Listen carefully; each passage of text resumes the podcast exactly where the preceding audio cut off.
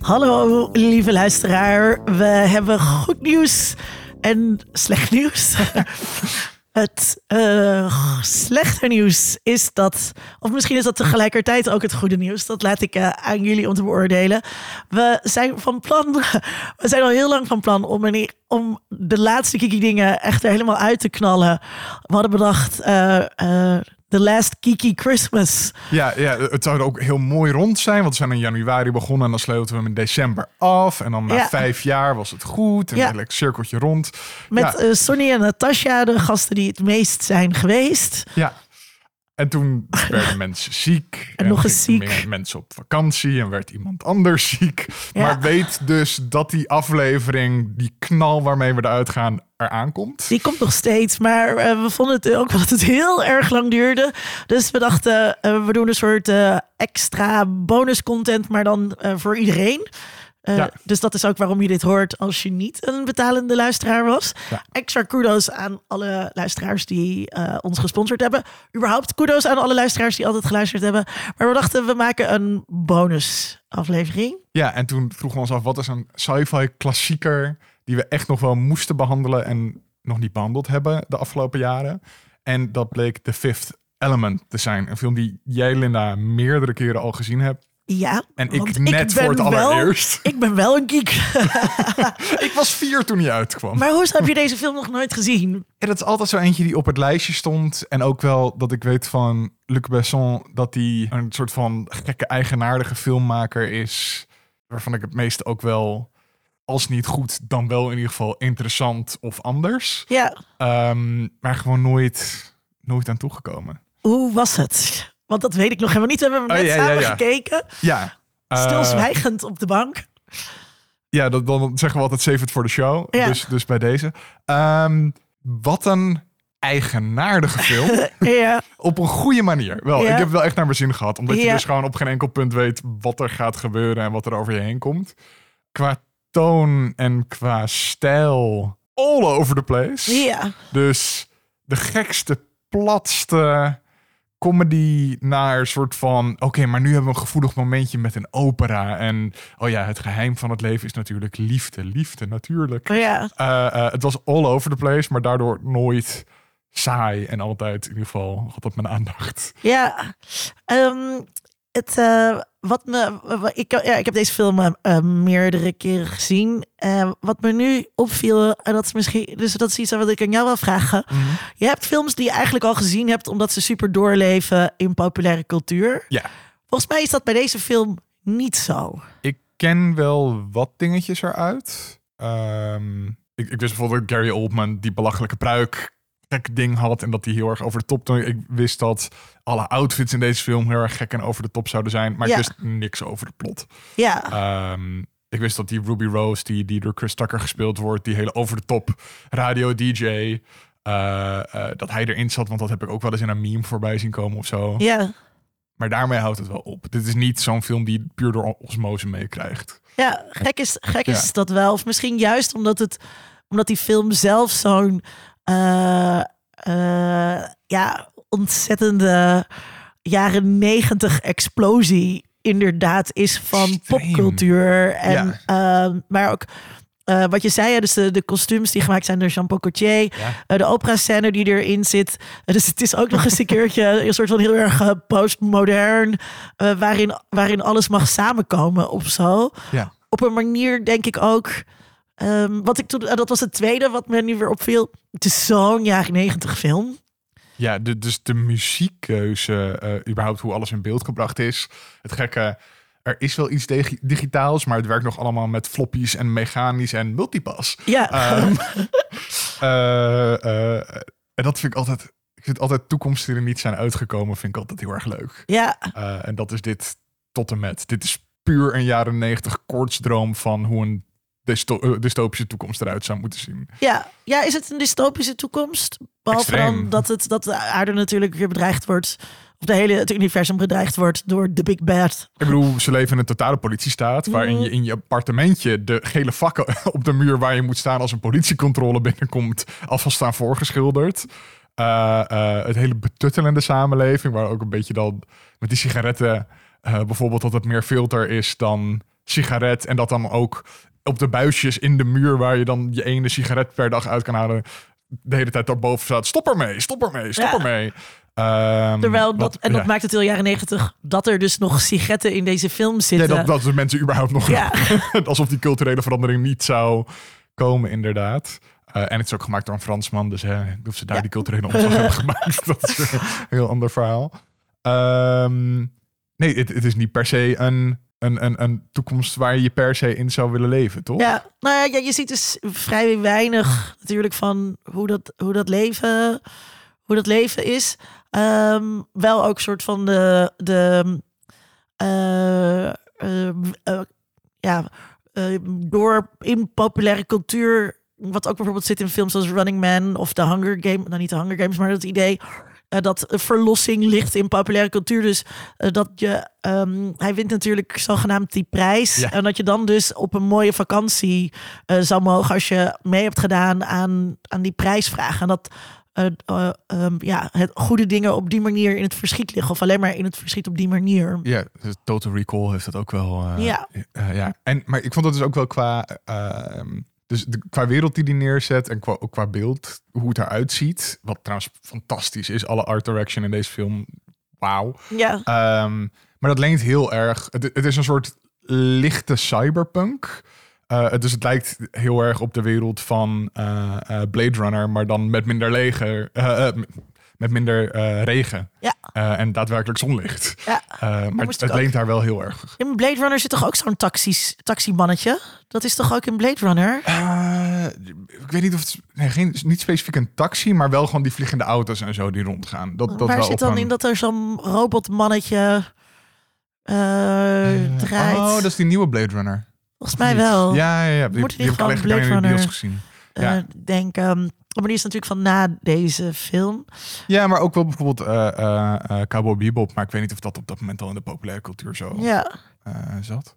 Ja, Ja. er zitten ook wel. ehm, ik vond hem dus ook de, heel erg dezelfde eh, stijl eigenlijk ademen als ehm, Hitchhiker's Guide to the Galaxy. Ja. Waar ook van die soort van varkens, buitenaardse wezens Ja, ook ja, in zitten. Wat je ook in veel dingen ziet. En ook die, eh, eh, die goede aliens in de grote pakken deden me heel erg denken aan die, die moe bureaucraten. die ook zo log rondstampen in de wereld van Hitchhiker's Guide. Ja, ja. En ehm, eh, ja, überhaupt dat over, over de top. Ehm, eh, ook wel een soort van die gender twists Mhm. die erin lijken te zitten. Want het is een beetje queer, maar ook weer niet. Het, het is, eh, je hebt zo'n trope, eh, dat heet, mij moet ik even goed hebben, Ehm, eh, Born Sexy Yesterday. Ja, Ehm, dus dat dan een prachtige, beeldschone vrouw, super eh, heet, ehm, maar helemaal leeg. En een man moet haar de wereld laten zien. En Ja. is dan super toegankelijk voor en zo beschikbaar voor hem. ja, Eh, en dan zelfs als ze meer competent is op sommige dingen dan hem, heeft hij alsnog de voortrekkersrol en moet hij haar redden. Ja. Dat zit hier heel sterk in. Dat is een best wel seksistische trope. ja, dat is nou en ook een hele heteroseksuele trope. Ja. Waarbij het dan ook altijd een soort van quasi middelmatige man is. Dus hier eh Ja. Corbin Dallas eh, eh, in een echt de meest Bruce Willis rol. eh, eh, die je Ja, maar kan de- de- bedenken. De, de ultieme everyman. Ja, Bruce Willis speelt ook altijd Bruce Willis. Dan kijkt hij zo met die Bruce Willis oogjes. En wat ik ook wel aantrekkelijk vind. Maar ehm, eh, hij is degene die de wereld moet redden. Eh, hij is ook degene die de puzzel op kan lossen. De makkelijkste puzzel ter wereld. ja, dat, dat- dat zijn we de makkelijkste puzzel. Dat de wind waait. Dus daar moet je op ademen. Ehm, eh, en ook eh, het idee dat, dat dat liefde is, zeg maar. Dat Ja. hij heeft haar gezien. Nou, hij vindt haar heel knap. Ja, En daarom is hij verliefd op haar. Alsof, alsof dat is ja. Hij heeft haar gisteren is. ontmoet en ze heeft nauwelijks nog een persoonlijkheid. Want weer, ze is gisteren geboren. Precies, dat, dat, dat vond ik wel storend. Maar er zitten maar er is wel een soort van queer elementen. Bijvoorbeeld in eh, Ruby Rod. Ja. eh, waarbij Chris Tucker heel erg zijn inner prince eh, volgens mij heeft gechanneld. ik had ik heel eventjes op Reddit gezocht van threads, maar toen Ja. zag ik een Q&A met Luc Besson. Ehm, en dan werd hem de vraag gesteld, had je iemand anders in gedachten voor deze rol? En hij zei, ik heb hem geschreven voor Prince. Ah ja. En Prince had Oh, interesse, maar kon niet door toeren en dat soort dingen. Ah. Eh, maar het is wel, dat zie je in hoe eh, Chris Tucker hem speelt. Dat is puur Prince, dat ademt dat. ja. Ehm, maar wel het soort van heel heteroseksueel in zijn seksualiteit, maar in zijn gedragingen en zijn kleding allemaal heel over de top en queer en was Prince. zoals Prince. ja. ja. En, en, en een soort van hyperseksueel. Ja. Ehm, eh, andere dingen die... eh, Eh, even denken. Het was zoveel. Gary Oldman, ja, hele gekke rol. Maar wel, ook een super Gary Oldman ro- rol. ja, heel. Eh, zoals wel vaker in de jaren negentig. Ook eh, in, in eh Leon the Professional. Dat is volgens mij ook van Luc Besson, toch? Zelfde regisseur. Weet ik niet. Oh, maar daar zit hij ook als een soort villain in die heel erg zo Ja. is. Dat vind ik altijd wel lekker als hij dat doet. Zo, zo, hoe, vind je, hoe vind je dit, de film Age Well? Of hoe zeg je dat in het Nederland? Is hij met de tijd meegegaan? Nee, nee, het is echt een artefact uit de jaren negentig. Ja. En dat is wat hem interessant en leuk maakt. Tenminste, voor mij nu Ja, vind ik dat heel erg leuk om te zien. Eh, ja, waar we het net ook al over hadden. Van het, het- juist omdat het zo jaren negentig is, het heel fascinerend eh, om naar te kijken. er zit, maar zitten er dingen in die nu niet meer zouden kunnen? Mm, Qua we stereotypen neerzetten, bijvoorbeeld. Eh, als je onthaald wordt Ja. op, de, op de toerismeplaneet, dan is het heel Hawaiiaans. ja, maar Ehm, ik denk dat dat. Ik denk niet dat het hier satire is, maar het Mm. zou satirisch ingezet kunnen worden in een film Ja. op die manier. Ja, Eh, zo zou je het kunnen lezen als je dat zou willen. Al is dat wel een stretch met hoe de film nu is. En ook zitten best veel orientalistische dingetjes in, ja. eh, eh, natuurlijk. Ehm, het mist een bepaalde sensitiviteit die we nu misschien hebben. Ja. Terwijl tegelijk viel me dus ook weer op hoe diverse representatie er bijvoorbeeld ja. is. Dat is natuurlijk een van mijn stokpaardjes. Ja, dat in, de 90. 90, ja, Ja. in de jaren 90 best wel goed was en daarna allemaal weer kut werd. eh, dus dat. En eh, hoe Mila... eh, God, hoe heet ze? Wat Mila naam? Jovovich. Mila Jovovich eh, ook in beeld gebracht wordt. Zeker in het begin van de film. Ik denk dat dat nu anders zou zijn. Zo clueless en zo kwetsbaar. Ja, maar ook qua, qua naakt en dat soort dingen. En hoe er gealgold wordt naar haar door iedereen in die film. Alle Ja, mannen Alle in mannen de zitten film. Ja, Dus ik bedoel, ze is moeilijk knap, tuurlijk. Ehm, Maar ja. dat kan je ook aan je publiek overlaten. Maar hou je kwel even in je mond. ja, dat die generaal dan... zit kijken, eh, ik heb een eh, foto voor de eh, archieven nodig. Ja, en zelfs, Ja. zelfs de priester gaat van haar kwijlen. Ja, en dat, dat dat als running joker in zit had...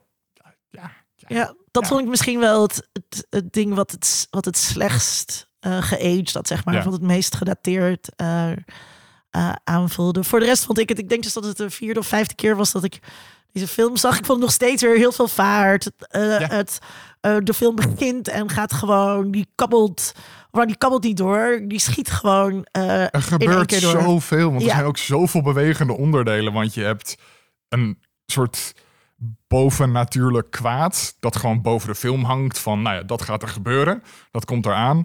Dan heb je Gary Oldman, Zork trouwens, fantastische naam, ja, ehm, voor een slechterik. Dan heb je onder hem nog zijn huurlingen die dan boos weer op hem zijn. Daaronder heb je weer de politie die op zoek is naar Bruce Willis, die dan ook weer in conflict komt met alle andere partijen die ook op zoek zijn naar Bruce Willis. Dan heb je nog de aliens die goed zijn. Dan heb je nog de Fifth Element. Dan heb je nog de priesters. En dan heb je nog het leger. ja. Eh, en laten we de operazangeres, Oh ja, de diva, eh, niet vergeten. Ja. Die toch ook wel eh, best wel een soort... toch vind ik dat een betoverende scène. Ook Mhm. wel echt een klassieker geworden, denk ik.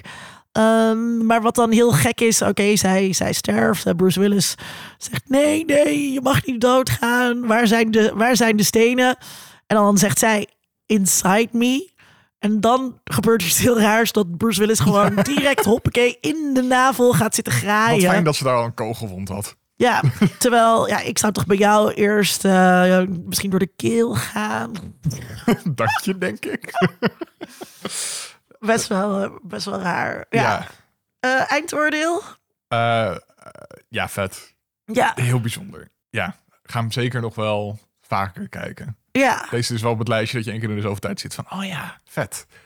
ja.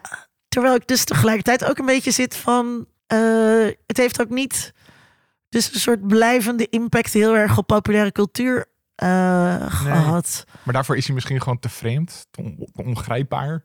Ja, Ik bedoel, nu zou die waarschijnlijk helemaal kapot gememd worden. En zou die dan daarmee een beetje shine pakken op het internet. Maar ja, ik weet dus ook niet meer zo goed. Bedoel, dit was wel gewoon eh, een hit en zo eh, Ja. toen. En echt een, echt een bijzondere film die je echt wel ging kijken. Maar het was ook niet een giga eh, hit. nee, want daarvoor is hij denk ik gewoon...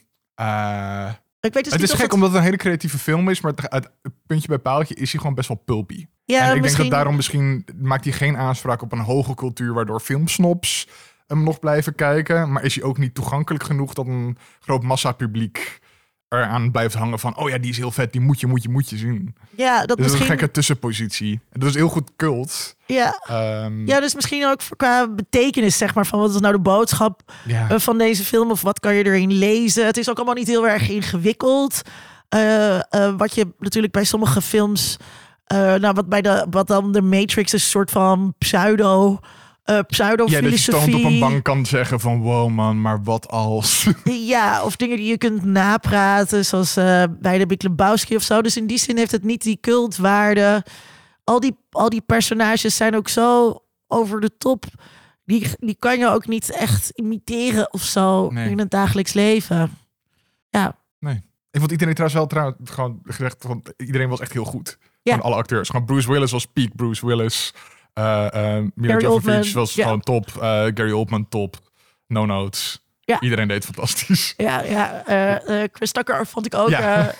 ik dus vond juist, het even heel irritant en toen kom, kwam ik erin. Ja, terwijl dat nu zou dat een soort, zou dat zeker een, een of een drag queen of, of, of een queer personage zijn. En hier werkte dat dus op de een of andere manier ook heel goed. Ja. Ik weet niet, misschien zijn mensen het er niet mee eens. Laat het dan vooral weten. Nou, dan was dit denk ik voor nu de, de na laatste Ja. aflevering van Ja. Dingen. Ook alweer, ik vind het ook wel weer sad. Ik vind het ook wel heel leuk Tom, om hier zo een beetje te zitten.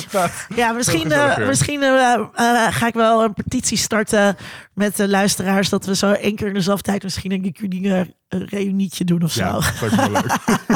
Maar ehm, de Last Kiki Christmas Ja, komt er dus nog ehm, aan. Weet jij uit je hoofd welke films het huiswerk zijn? oeh. Ehm, we hadden eh, Alien. Ja? We hadden The Goonies. Mhm. We hadden van mij Ghost in the Shell en Lord of the Rings. Dit was makkelijk voor me. Ja. We hadden... The Matrix. Oh ja, The Matrix. Ehm, Wedding eh, Crashers. Oh, Wedding Crashers, ja. Van mij. Eh, even kijken. Ja, daar moeten we het wel over hebben. Waarom die voor jou op het lijstje stond. Ehm, maar dat die, aflevering. film van Sony met dat Chinese, die Chinese dingen. We zetten dit in de show notes. En, en dan eh, moesten we er nog... Oh, eh, Scream. Oh, Scream, ja? Ja. Ja, ja, ja, ja. ja.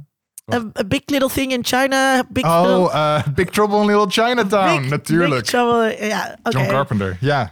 Dat is het huiswerk. En we gaan hem ergens in de maand maart Komt hier aan. maken. Ja, Yes. dus stay tuned, cliffhanger, alles. Doei!